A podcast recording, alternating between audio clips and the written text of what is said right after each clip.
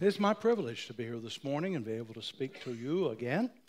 Uh, let me uh, mention to you that I appreciate, Niall, you guys going for an ice camp. I just think that's wonderful. When I pastored in California, uh, in the uh, summertime, it would be 95 to 100 degrees. And so I told our youth pastor, I will go to camp in the summer. It was in Idyllwild Mountain and it was about 75 up there. When winter camp rolled around, I told him, as the pastor of the church, I want you to go up there in the winter camp. And the reason being, there was always snow and it was cold and the whole nine yards. So I would stay in the lodge with the other counselors and other people, and I would have the youth pastor to stay with the kids. I thought that was his calling. So uh, I appreciated that. I've never been real good on this ice stuff, this cold stuff. I don't know about the rest of you. And then I married a desert woman, and she, boy, she's not any good at that kind of stuff.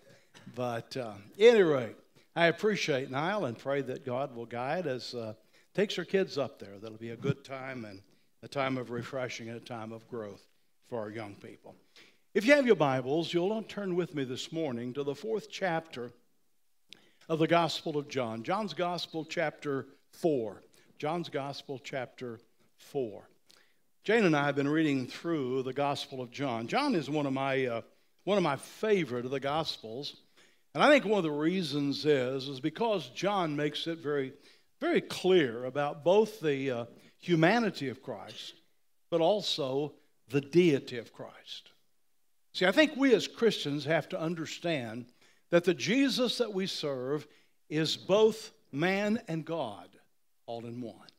His humanity is seen so clearly, but also he kept emphasizing the fact that he was God having come in human form. In fact, if you would go to the first chapter of John's gospel, you will remember that John tells us that in the beginning was the Word. The Word was with God, and the Word was God. He tells us later that all things were made by him, and without him there was nothing made that was made. So, John wants us to understand as we began that Jesus has always been. There was never a time when Jesus was not. But Jesus has always been there with the Father. And so it's interesting to me that we understand that John wants us to know that in the beginning, Jesus was. In the beginning was the Word. The Word was with God. But John also wants us to understand that he was not only with God, but he was God as well. Now, I don't know about the rest of you, but I've had a struggle sometimes with the Trinity. Anybody else have a struggle with that? And you know what's interesting? We're not the only ones.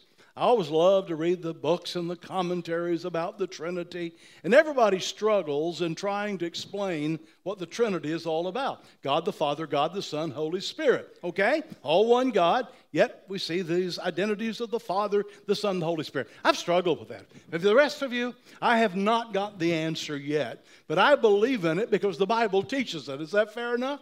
I accept the very fact that there is the Father, the Son, and, and, and the Holy Spirit. But I'll be honest with you, I've also had some struggles with the idea of really fully comprehending, fully understanding how Jesus is God, God is Jesus, one God, the Bible makes that clear to us. Only one God. There are not many gods, there's only one. But we know him as Father, but we also know him as the Son because the Word became flesh and dwelt among us. So, so John wanted us to realize that when we look at Jesus, we have to see him as being divine. We have to see him as being God having come in human form. And then John goes on, the second chapter of John, to show us that this Jesus was a miracle worker.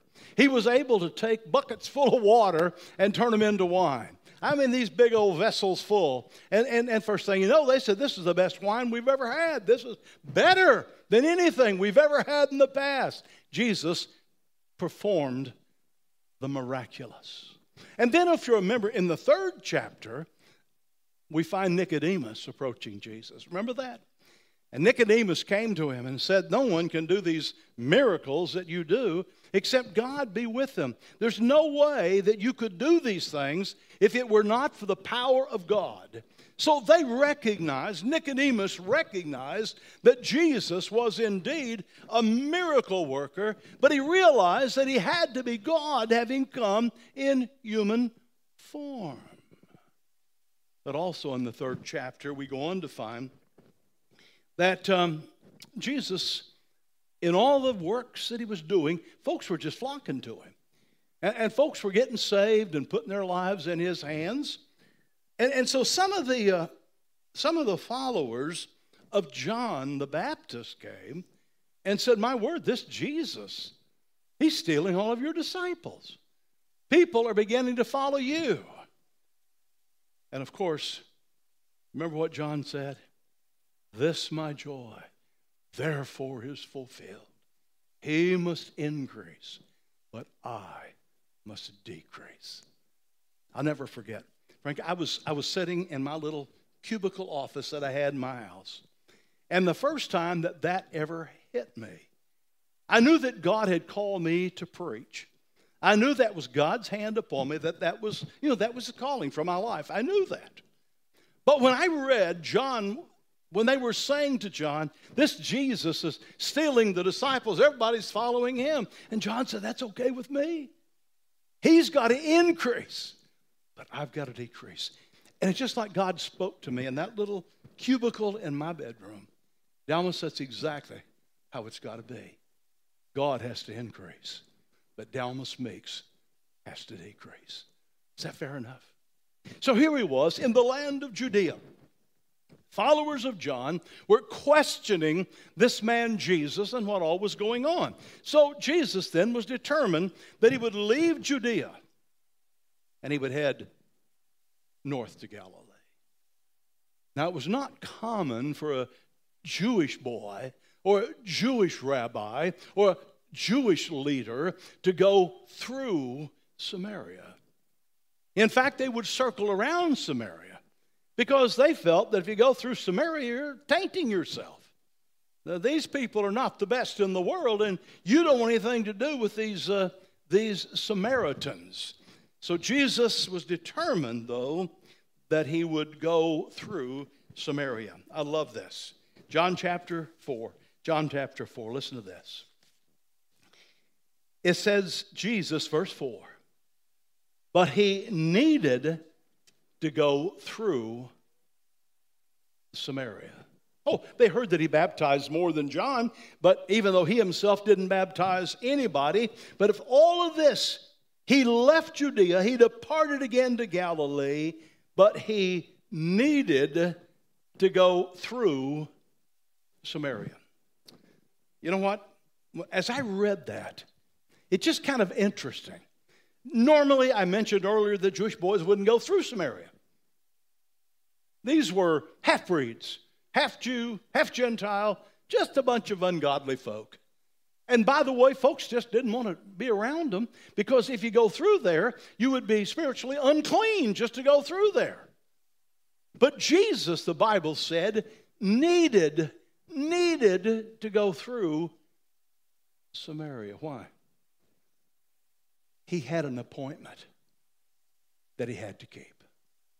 Now, the one he had an appointment with didn't know they had an appointment, but Jesus had an appointment that he was going to keep.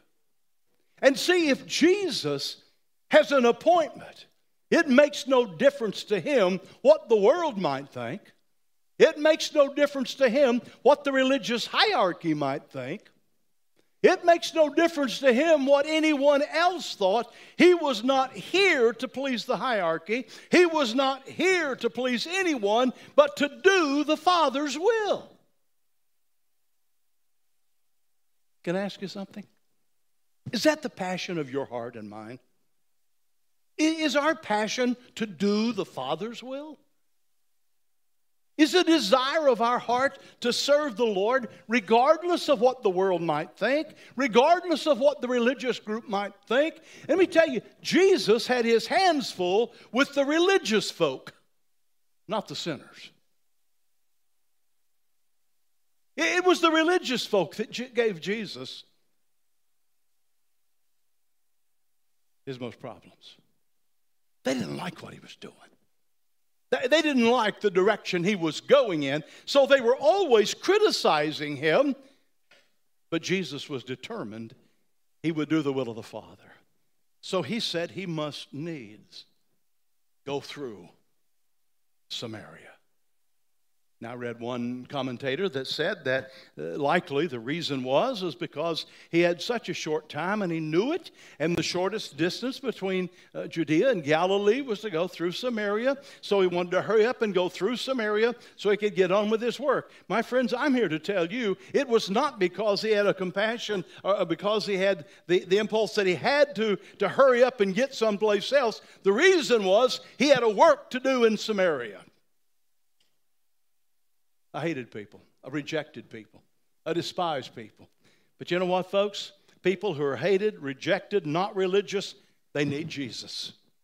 They need a relationship with the Son of God, don't they? So the Bible says that he needed to go through Samaria. Makes no difference what the attitude of anybody might be, he needed to go through Samaria.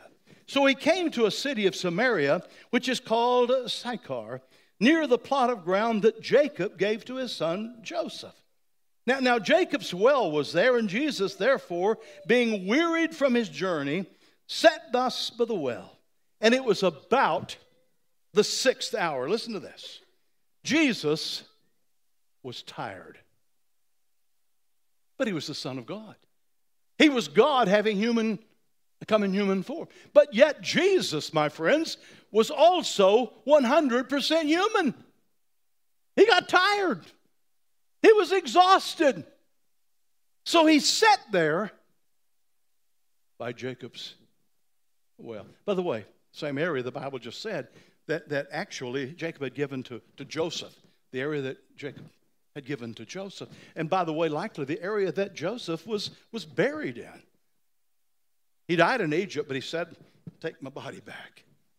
And they went back, and he was likely buried right there in that area.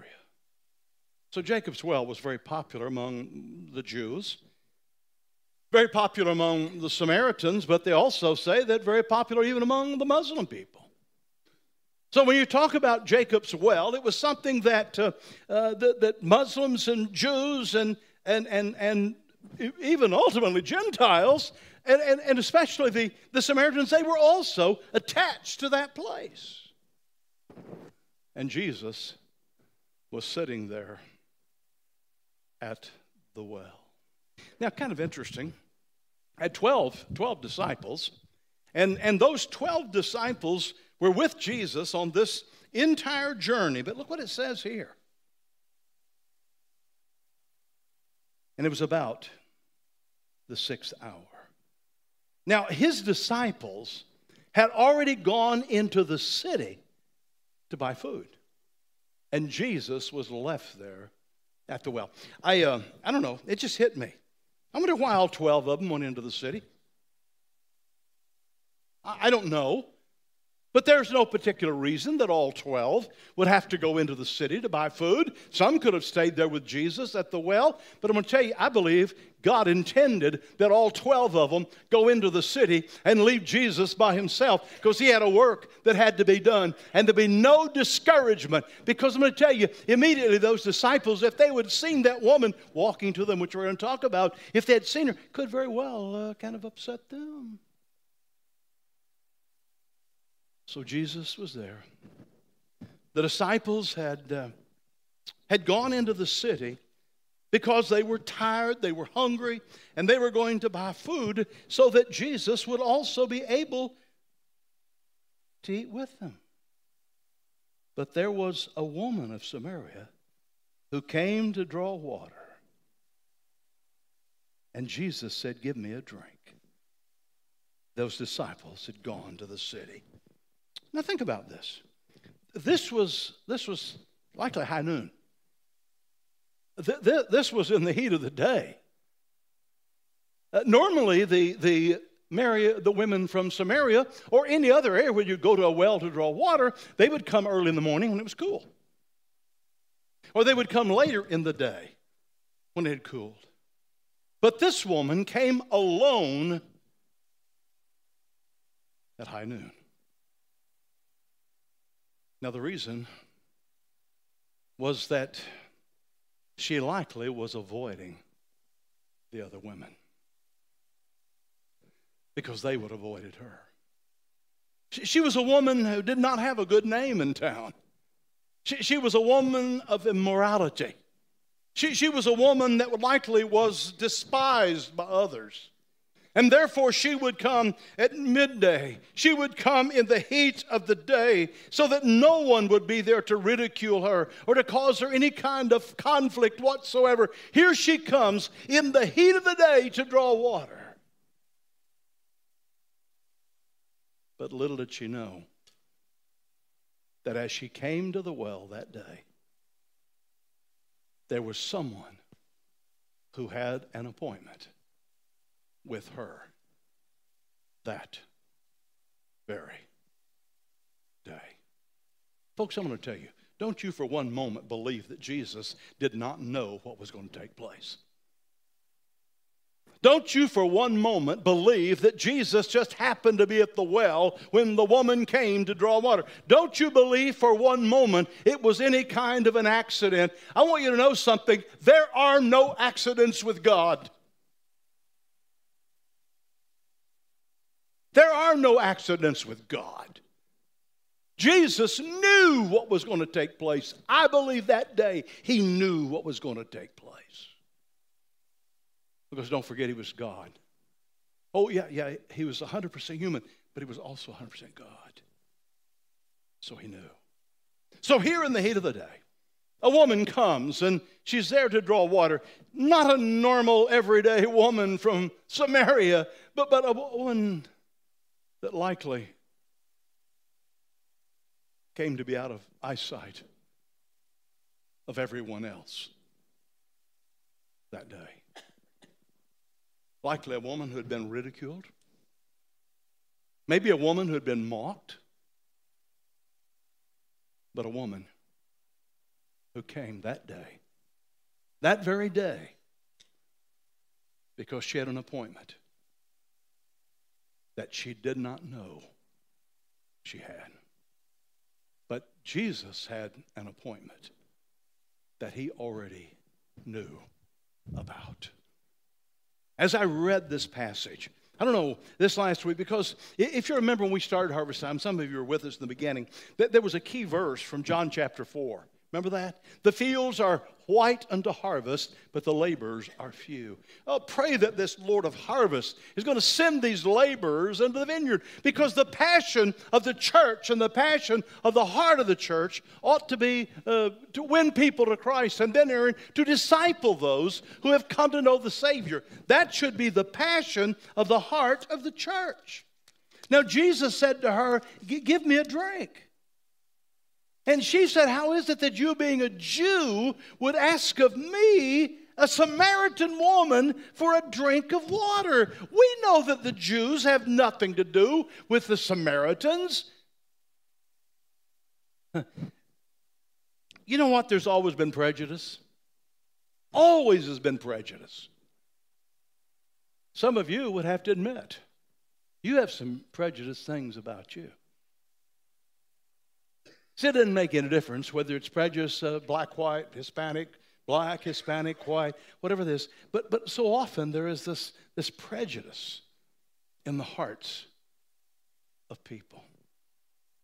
But then there are other times when it's not just prejudice because of, of racial problems, but sometimes it is prejudice because of who they are and what their background is and, and what their moral values are.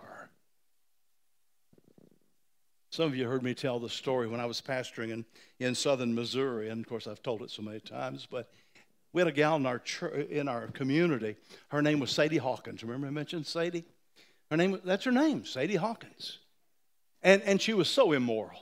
I mean, she had had immoral relationships with so many men in, in that area that everybody knew that Sadie was not the best woman to be around. But we had an old preacher named Brother Alphus Capps. He was my buddy. I, I tell you what, I would sit at his feet and just learn and learn and learn because he's such a great old man of God. And one day, God got a hold of his heart. And he wondered, I wonder if anybody has ever told Sadie about Jesus. I wonder if anybody has ever tried to lead her to the Lord. And he said God got a hold of him that day. He went out to her home knowing that there may be people who would criticize him. There would be people who say, What is Alphus Capps doing at such a woman's house? You can hear it, can't you? But he came out there to tell her about Jesus. That day, Sadie Hawkins gave her heart to Jesus. She gave her heart to Jesus. And, and Brother Alphus, of course, had that heart for her and that passion for her to be saved. And she got saved. And sometime after that, she came down with cancer and, and asked me to sing at her, at her funeral. And I remember the song was, It is no secret what God can do. What He's done for others, He'll do for you. With arms wide open, He'll pardon you. It is no secret what God can do. Because Sadie Hawkins knew that as immoral and ungodly and filthy as her life might have been, Jesus didn't care. He loved loved her and He saved her and He changed her life. And she wanted the world to know that she now belonged to Jesus. Isn't that wonderful? See, see, some of us, if we know that someone is immoral, if we know that somebody has got some real struggles with alcohol or drugs or whatever, sometimes we, we, we just don't want to be around them. We just don't want to take a chance of it tainting our pure, holy lives.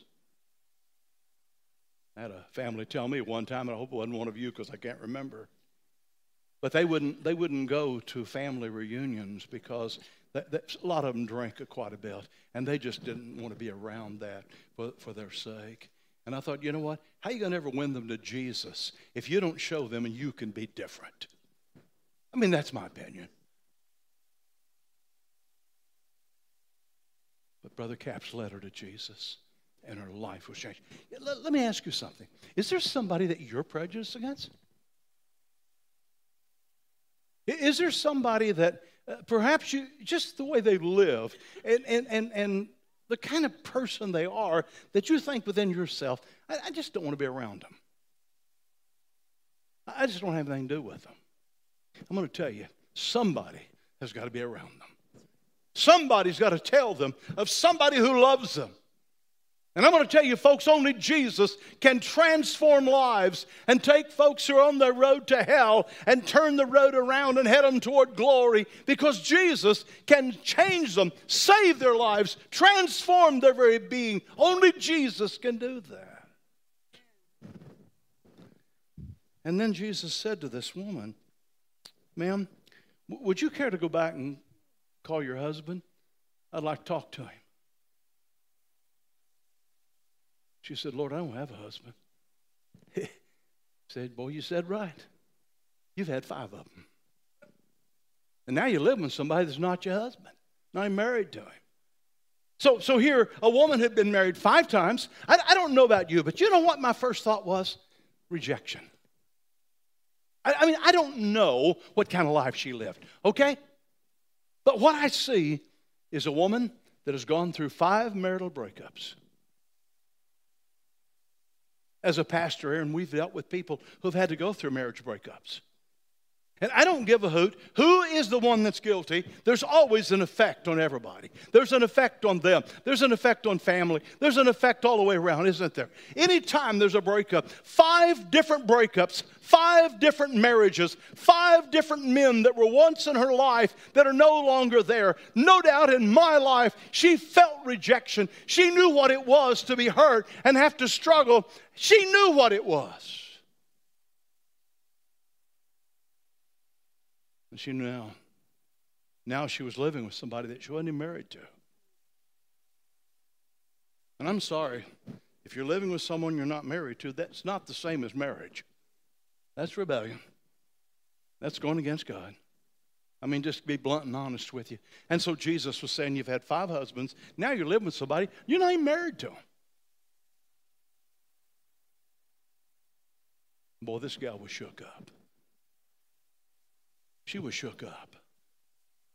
How could this man know that about her? I'll tell you how he could know it about her because he's God. He knows our heart, He knows our struggles. He knows everything that's going on in my life and yours. He knows everything about us. This is the Jesus, this is the God that we serve and that we honor. But I want you to know something else. He is also the God, He is also the Jesus that we honor who loved her. Five marital breakups, but Jesus was there to tell her, Somebody loves you. And he talked about putting in her a well of water, springing up into everlasting life. Lord, how can you do that? Because he was talking about his presence through the sweet Holy Spirit that was to come, that would dwell in the hearts of those who are believers springing up to ever. Listen, when Jesus does something, he doesn't do it half heartedly. When Jesus does something, it's everlasting life, not temporary, but permanent. That's what Jesus wanted to do in that woman's life. He wanted to understand that regardless of what you've been through, regardless of what you've done, regardless of the struggles of your life, I want you to know something. I love you and I have hope for you this day, and it can be life eternal. Isn't that wonderful? So here was a woman rejected. By the way, it's clear coming in the middle of the day. She was rejected by her neighbors. It's clear that having gone through five marriages, she was rejected by men. It's clear that she may have known something about worship, but she had never met the Savior. And now, Jesus had an appointment, and he kept that appointment. And that dear lady ran back into the city and she said, Come. I want you to see a man that has told me everything that ever I have done. Is this not the Messiah? Isn't this him? And she runs to the city, and the city comes in great droves to meet this man, Jesus. He stayed with them extra time because of the witness of a woman who had met Jesus by appointment at Jacob's well, and her life was transformed, and she was ready for others to know him too. I don't know, but I have a sneaky suspicion. Now, I don't know this, I can't back this up, but I have a sneaky suspicion that she probably went to some of those men she was married to. Say, he knew all about this. He knew you were once my husband. He knew once you belonged to me. But he's told me everything. You've got to come. You've got to come. May I tell you, in closing, boy, better. Frank, you should have told me about the time was a little closer. Here's what we need to understand Jesus, oh, he's concerned about what you've done. He doesn't want us to live in sin. That's not what he wants. But I'll guarantee you, I don't care what you've done. I have a Savior who can forgive you, who can cleanse you, who can make you whiter than snow. Amen. And see, that's the beauty of the cross. That's the beauty of Jesus. That's the beauty of the Son of God, God who had come in human form. That's who He is. He loves sinners. And He's not willing that any should perish, but that all should come to repentance. The Bible said He came to seek and He came to save that which was lost. Dear lady, we don't know your name. Jesus never asked your name, but he searched your heart and he cared about a heart that was vile and filthy. But let me tell you something all we have sinned. We've all come short of God's glory. Boy, there's not one of us righteous, not even one you might think you are, but you ain't. Sorry about that. Not one of us is righteous. I know school teachers, I'm sorry, poor grammar, I apologize for that. But it still ain't the same, okay? But he came to seek and to save the lost. I can take you back through my years of pastoring, and I could show you people after people strung out on drugs get saved and their lives are transformed by the power of Jesus. I've seen those who were drunk every Friday and Saturday night be cleansed and saved by the grace of God. We serve a Savior who loves people and he saves sinners. Only you know your own heart. I mean, if you've never trusted Christ, it's not for us to judge what you have done or what you're about to do. That's not the case. It is for us to tell you of someone who loves you and wants to save you. Came to realize a long time ago it's not about the label out there on the door, it's the change of the heart that makes the difference. The change of the heart that makes the difference. What a wonderful change in my life has been wrought since Jesus came into my heart. For God so loved that he gave. That if you believe in him, trust in him, he'll give us life. Everlasting. Isn't that wonderful? Everlasting life. Father in heaven, search our, our hearts right now. God, God, you know my life. You know my heart. Father, you know the hearts of every single person sitting here right now in this auditorium. There may be some here today, Lord, I don't know, who have never trusted you, who have never asked Jesus to come into their life, who have never confessed their sin and asked Christ to save them and forgive them. For, uh, oh, this forgiveness, Father, it comes because you love us. You, you don't want us to die in our sins. You, you don't want us to, to live in that same sin. You want us to be forgiven and cleansed, made whiter than snow. Oh, your word says, though your sins be as scarlet, they shall be as white as snow. Though they be red like crimson, they shall be as, as wool. You're in the cleaning up, cleansing business and the giving of brand new lives. Thank you. In Jesus' name we pray. Amen. I want you to know today if you've never placed your faith in Christ, I know that this preacher, Aaron, and the rest of us are more than glad to sit with you. And, and by the way, if you realize God spoke to your heart today and you want to come even now, publicly declare your faith in Christ. Do that. Do that as others would pray for you.